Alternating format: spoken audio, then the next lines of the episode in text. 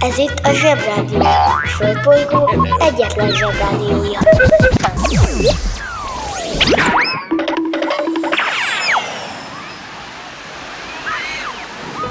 Kedves zsebik! Nekünk is szükségünk van egy kis pihenésre, az okos telefont pedig fel kellett dugni a töltőre. Úgyhogy egy kis időre elmegyünk mi is szabadságra. De nem sokára jövünk vissza, és veletek leszünk újra minden reggel. Addig is hallgassátok a Zsebrádió legjobb pillanatait. Sziasztok!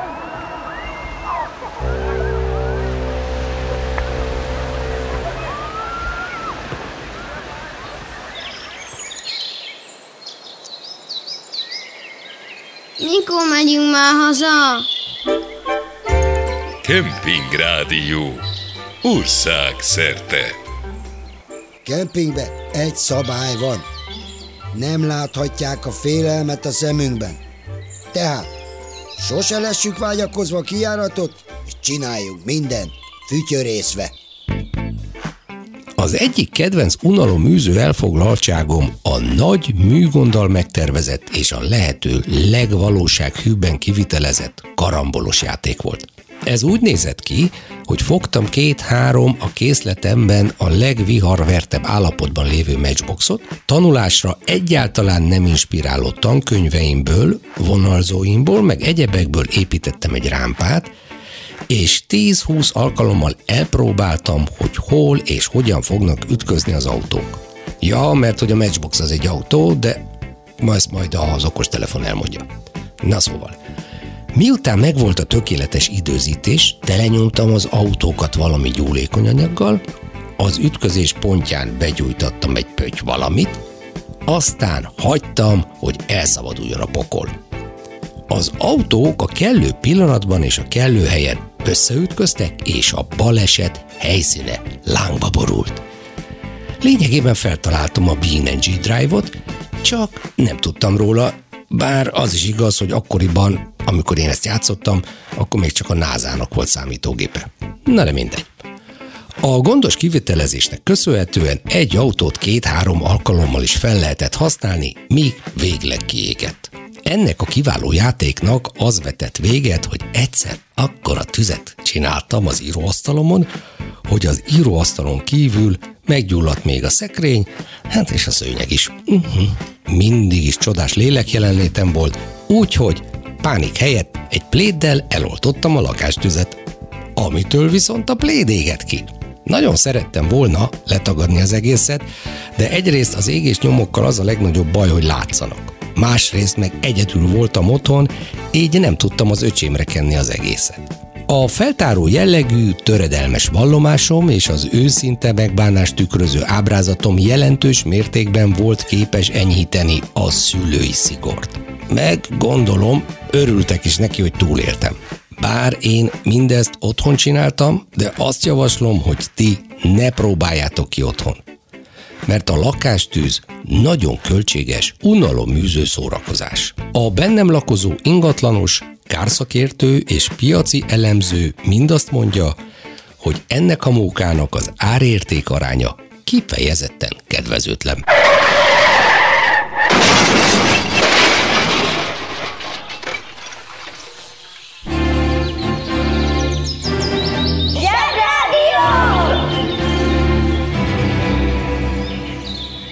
Zsebrádió. Ától zéig.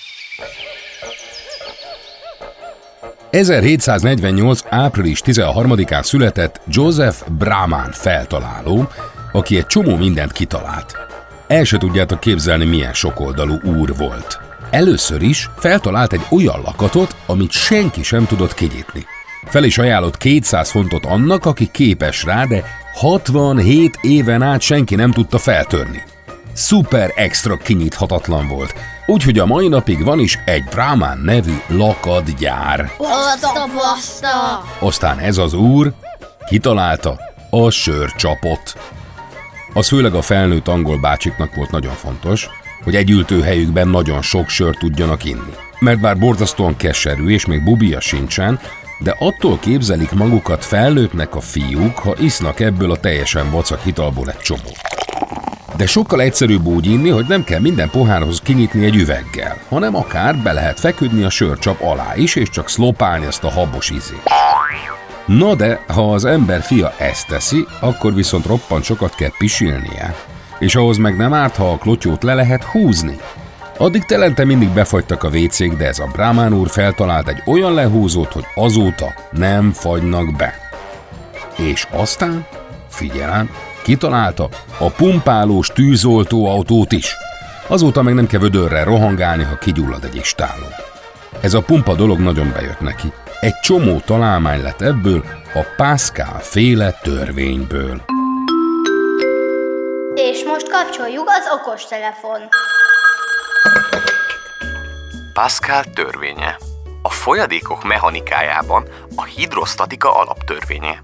Ki mondja, hogy nyugalommal lévő folyadék minden azonos magasságban lévő pontjában a nyomás azonos és minden irányban egyenlő, akkor is, ha a saját súlyán kívül többlet nyomás is hat rá.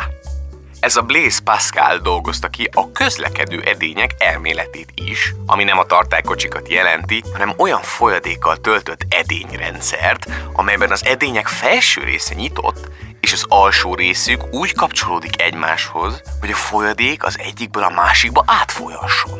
Ennek a segítségével működhetnek a vízvezetékek. Ráértek még ezeket megtanulni. Ez a hidraulika nagyon menő lett. Brahman először csinált egy prést, amivel könyvet, pénzt, meg kínai műanyag motort is lehetett préselni, de azóta az összes fékhez, meg erőgéphez, meg egy csomó mindenhez kell ez a hidraulikus izé dolog. És a Brahman úr piszok gazdag lenne csak ezekből is, meg büszke, mert sose gondolta volna, hogy a pumpáló sörcsapja miatt egy pedál lenyomásával simán meg lehet állítani egy száguldó Ferrari-t. Menő. Az interneten minden is kapható. Vásároljon versenyautót!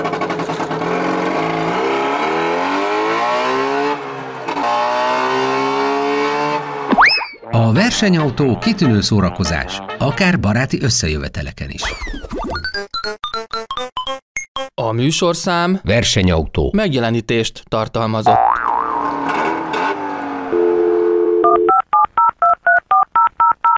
A Zsebrádió legjobb barátja a Telekom. Közi Telekom! Jó fej vagy! Kérd csak itt! Együtt, veled.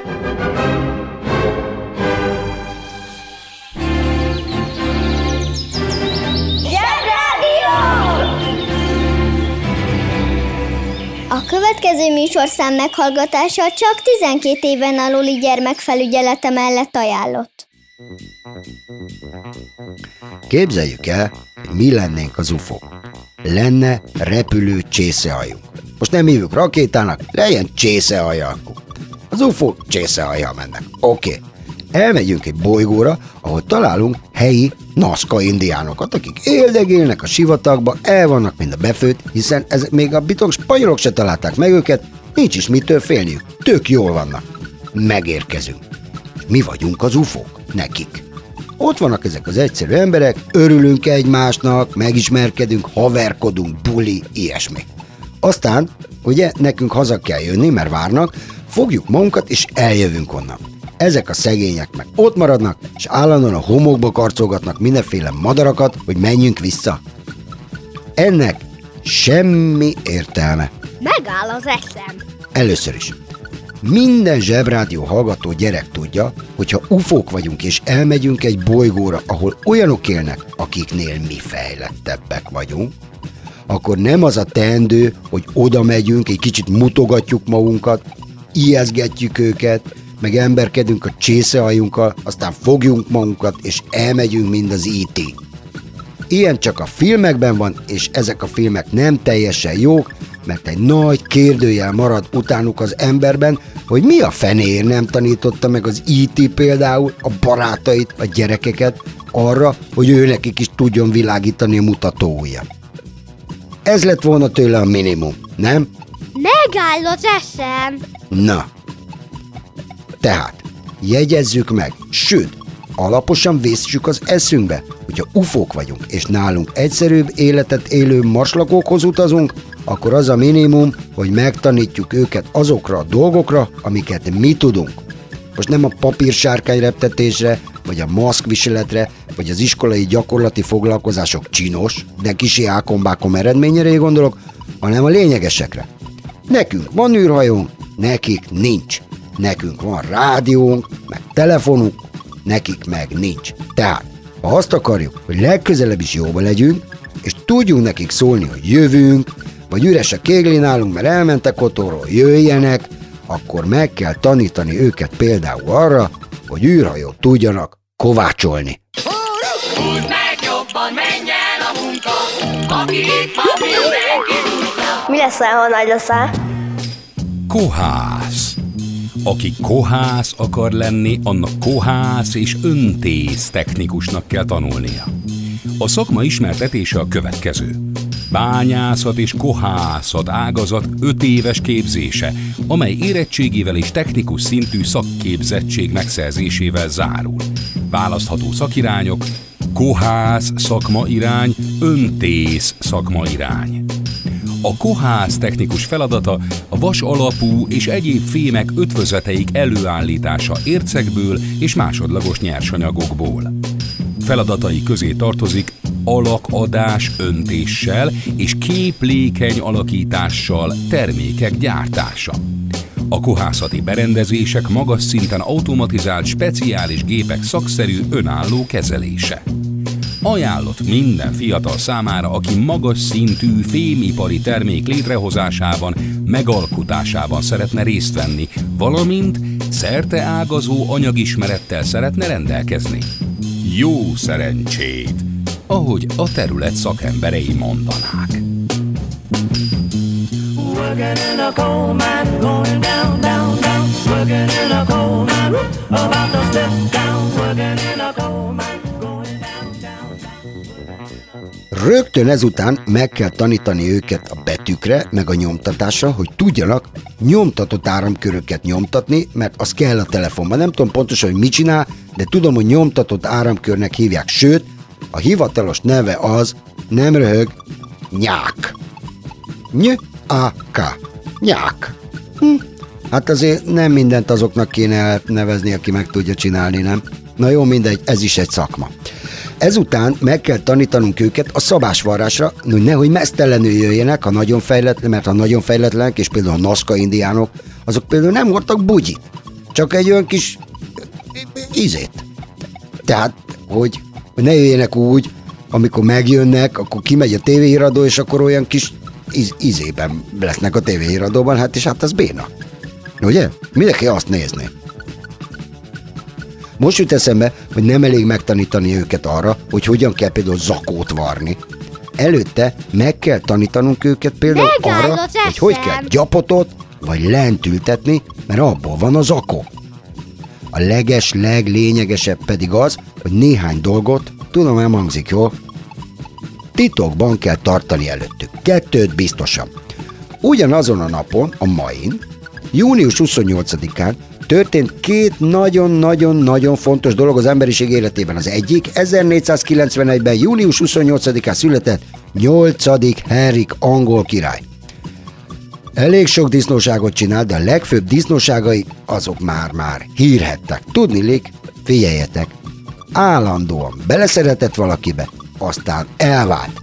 De mielőtt elvált, lefejeztette az előző feleségét. Igen ronda szokás. Ezt titkoljuk el a marslakók elől, hogy ilyesmire is van lehetőség.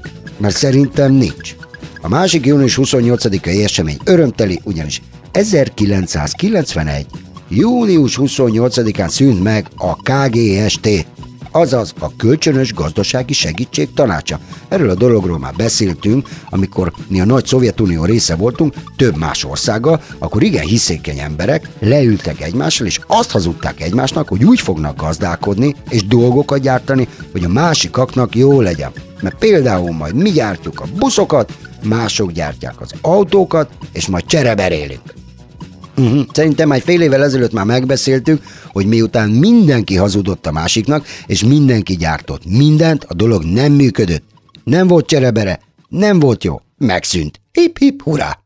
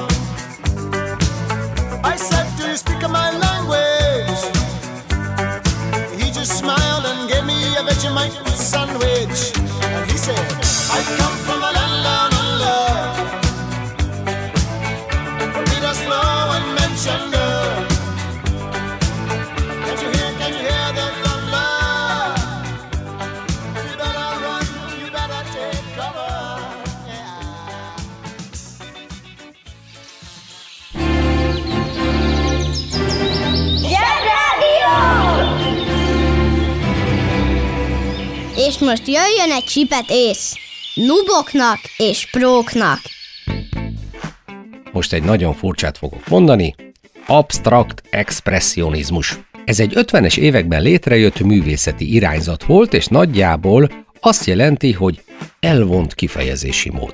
Egy abstrakt, expressionista festmény picit úgy néz ki, mintha nem csak a festőállvány borult volna fel, hanem az egész műterem. De ettől még szerethetőek, és tényleg jól tudnak kinézni.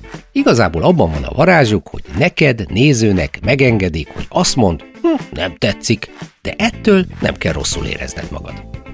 Az érem egyik oldala az volt, hogy az 50-es években egy fejlődő művészeti ág volt az abstrakt expressionizmus, melynek központja Amerika volt.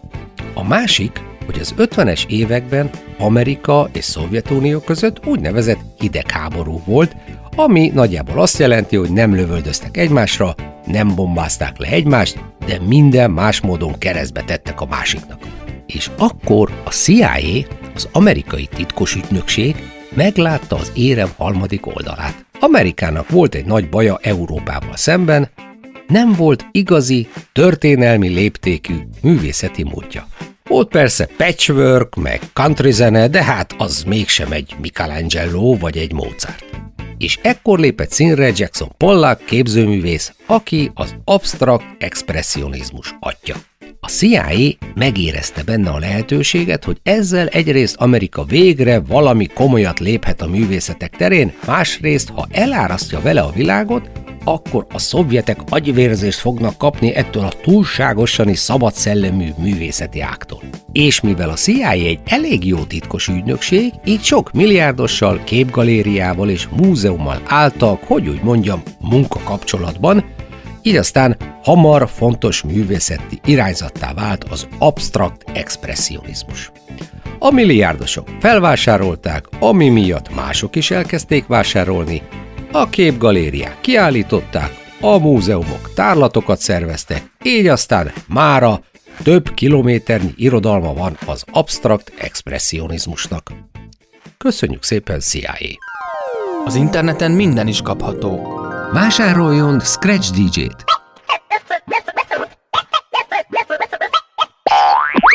A Scratch DJ kitűnő szórakozás, akár baráti összejöveteleken is. A műsorszám Scratch DJ. megjelenítést tartalmazott. A Zsebrádió legjobb barátja a Telekom. Közi Telekom! Jó fej vagy! Kérd csak itt! Együtt, veled.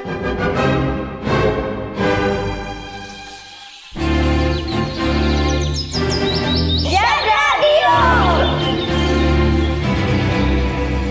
Jó fej ez a Batman. Csak kár, hogy kívül hordja az alsógatyáját. Főzik-e só? Ott főzek ma.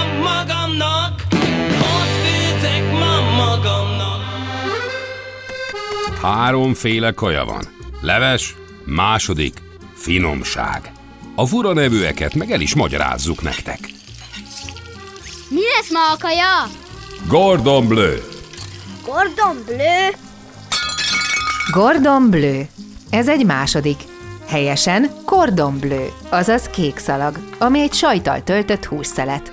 Azért kék, mert eredetileg Rockford, vagyis kék sajtal készült.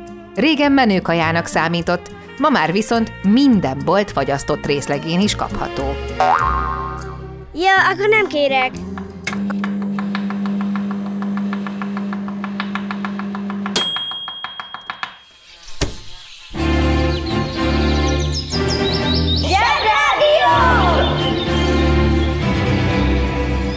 Választhatnál, hogyan mondanád, dalabájzenér vagy fülemüle? Március 23-án van a szülinapja Nils Aslak Valkepának, a híres számi művésznek, aki a lapföldi Enon Tekiőben született és alkotott. Nyilván ti is ismeritek leghíresebb dalát, a Duva Alien Niga Elle e Aloyast. A számi kultúra egyik legfontosabb képviselője lett, és belépett a leghíresebb finnek sorába. Mika Hakkinen autóversenyző, Matti Nikkanen síugró, Linus Torvalds a Linux kifejlesztője, Mikka Valtari író, Aki Kaurismaki filmrendező, Porhó Hessinnen síugró és Mikka Mokka mesehős mellé. Az a csodás a finn nyelvben, hogyha messziről hallgatod, akkor olyan, mintha magyarul beszélnének. Végül is egy nyelvcsaládba tartozunk, tehát egy kicsit rokonok vagyunk. És íme egy pompás finn dal, ami egy híres Geronimo nevű amerikai indiáról szól, ami egy magyar filmben hangzott el, ahol egy japán rókatündér a főszereplő. Kicsi ez a világ? Na ugye?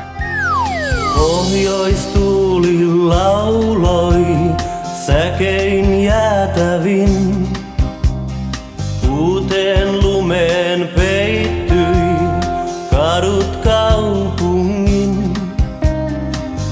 Katsoimme vain toisiamme, kivetyimme sateen alle.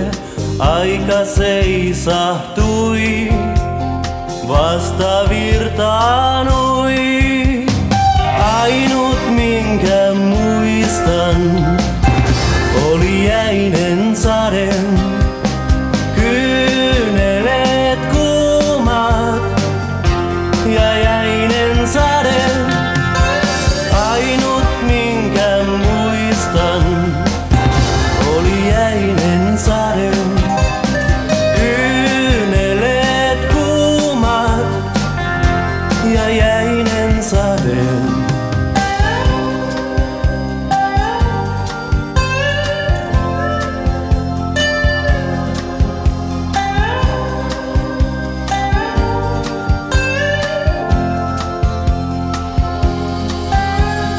Hiutaleita hiljaa hiuksiin asettui.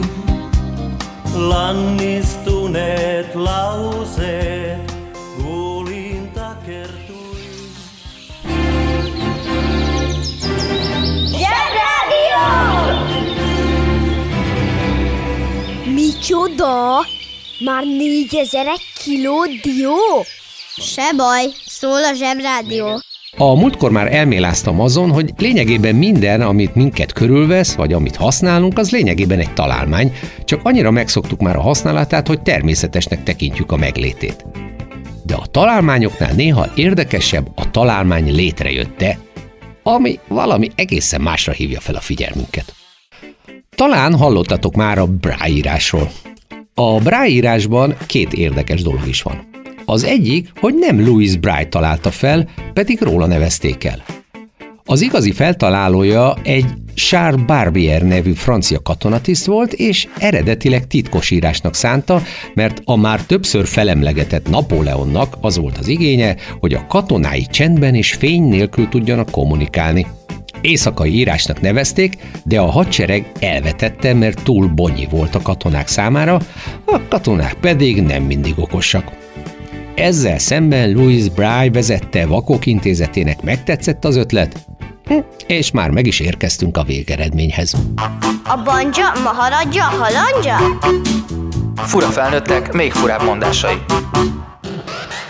Sötétben tapogatózik.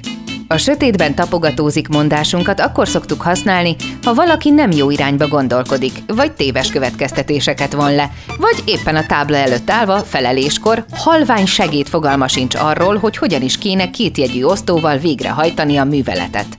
Ebből következik, hogy sötétben tapogatózni több ezer watt megvilágosítás mellett is lehetséges. Ha hallottál olyan furamondást, amiről nem tudod, mit jelent, csak küld el nekünk, és mi elmondjuk neked. Kemping Rádió. Jó tüzet!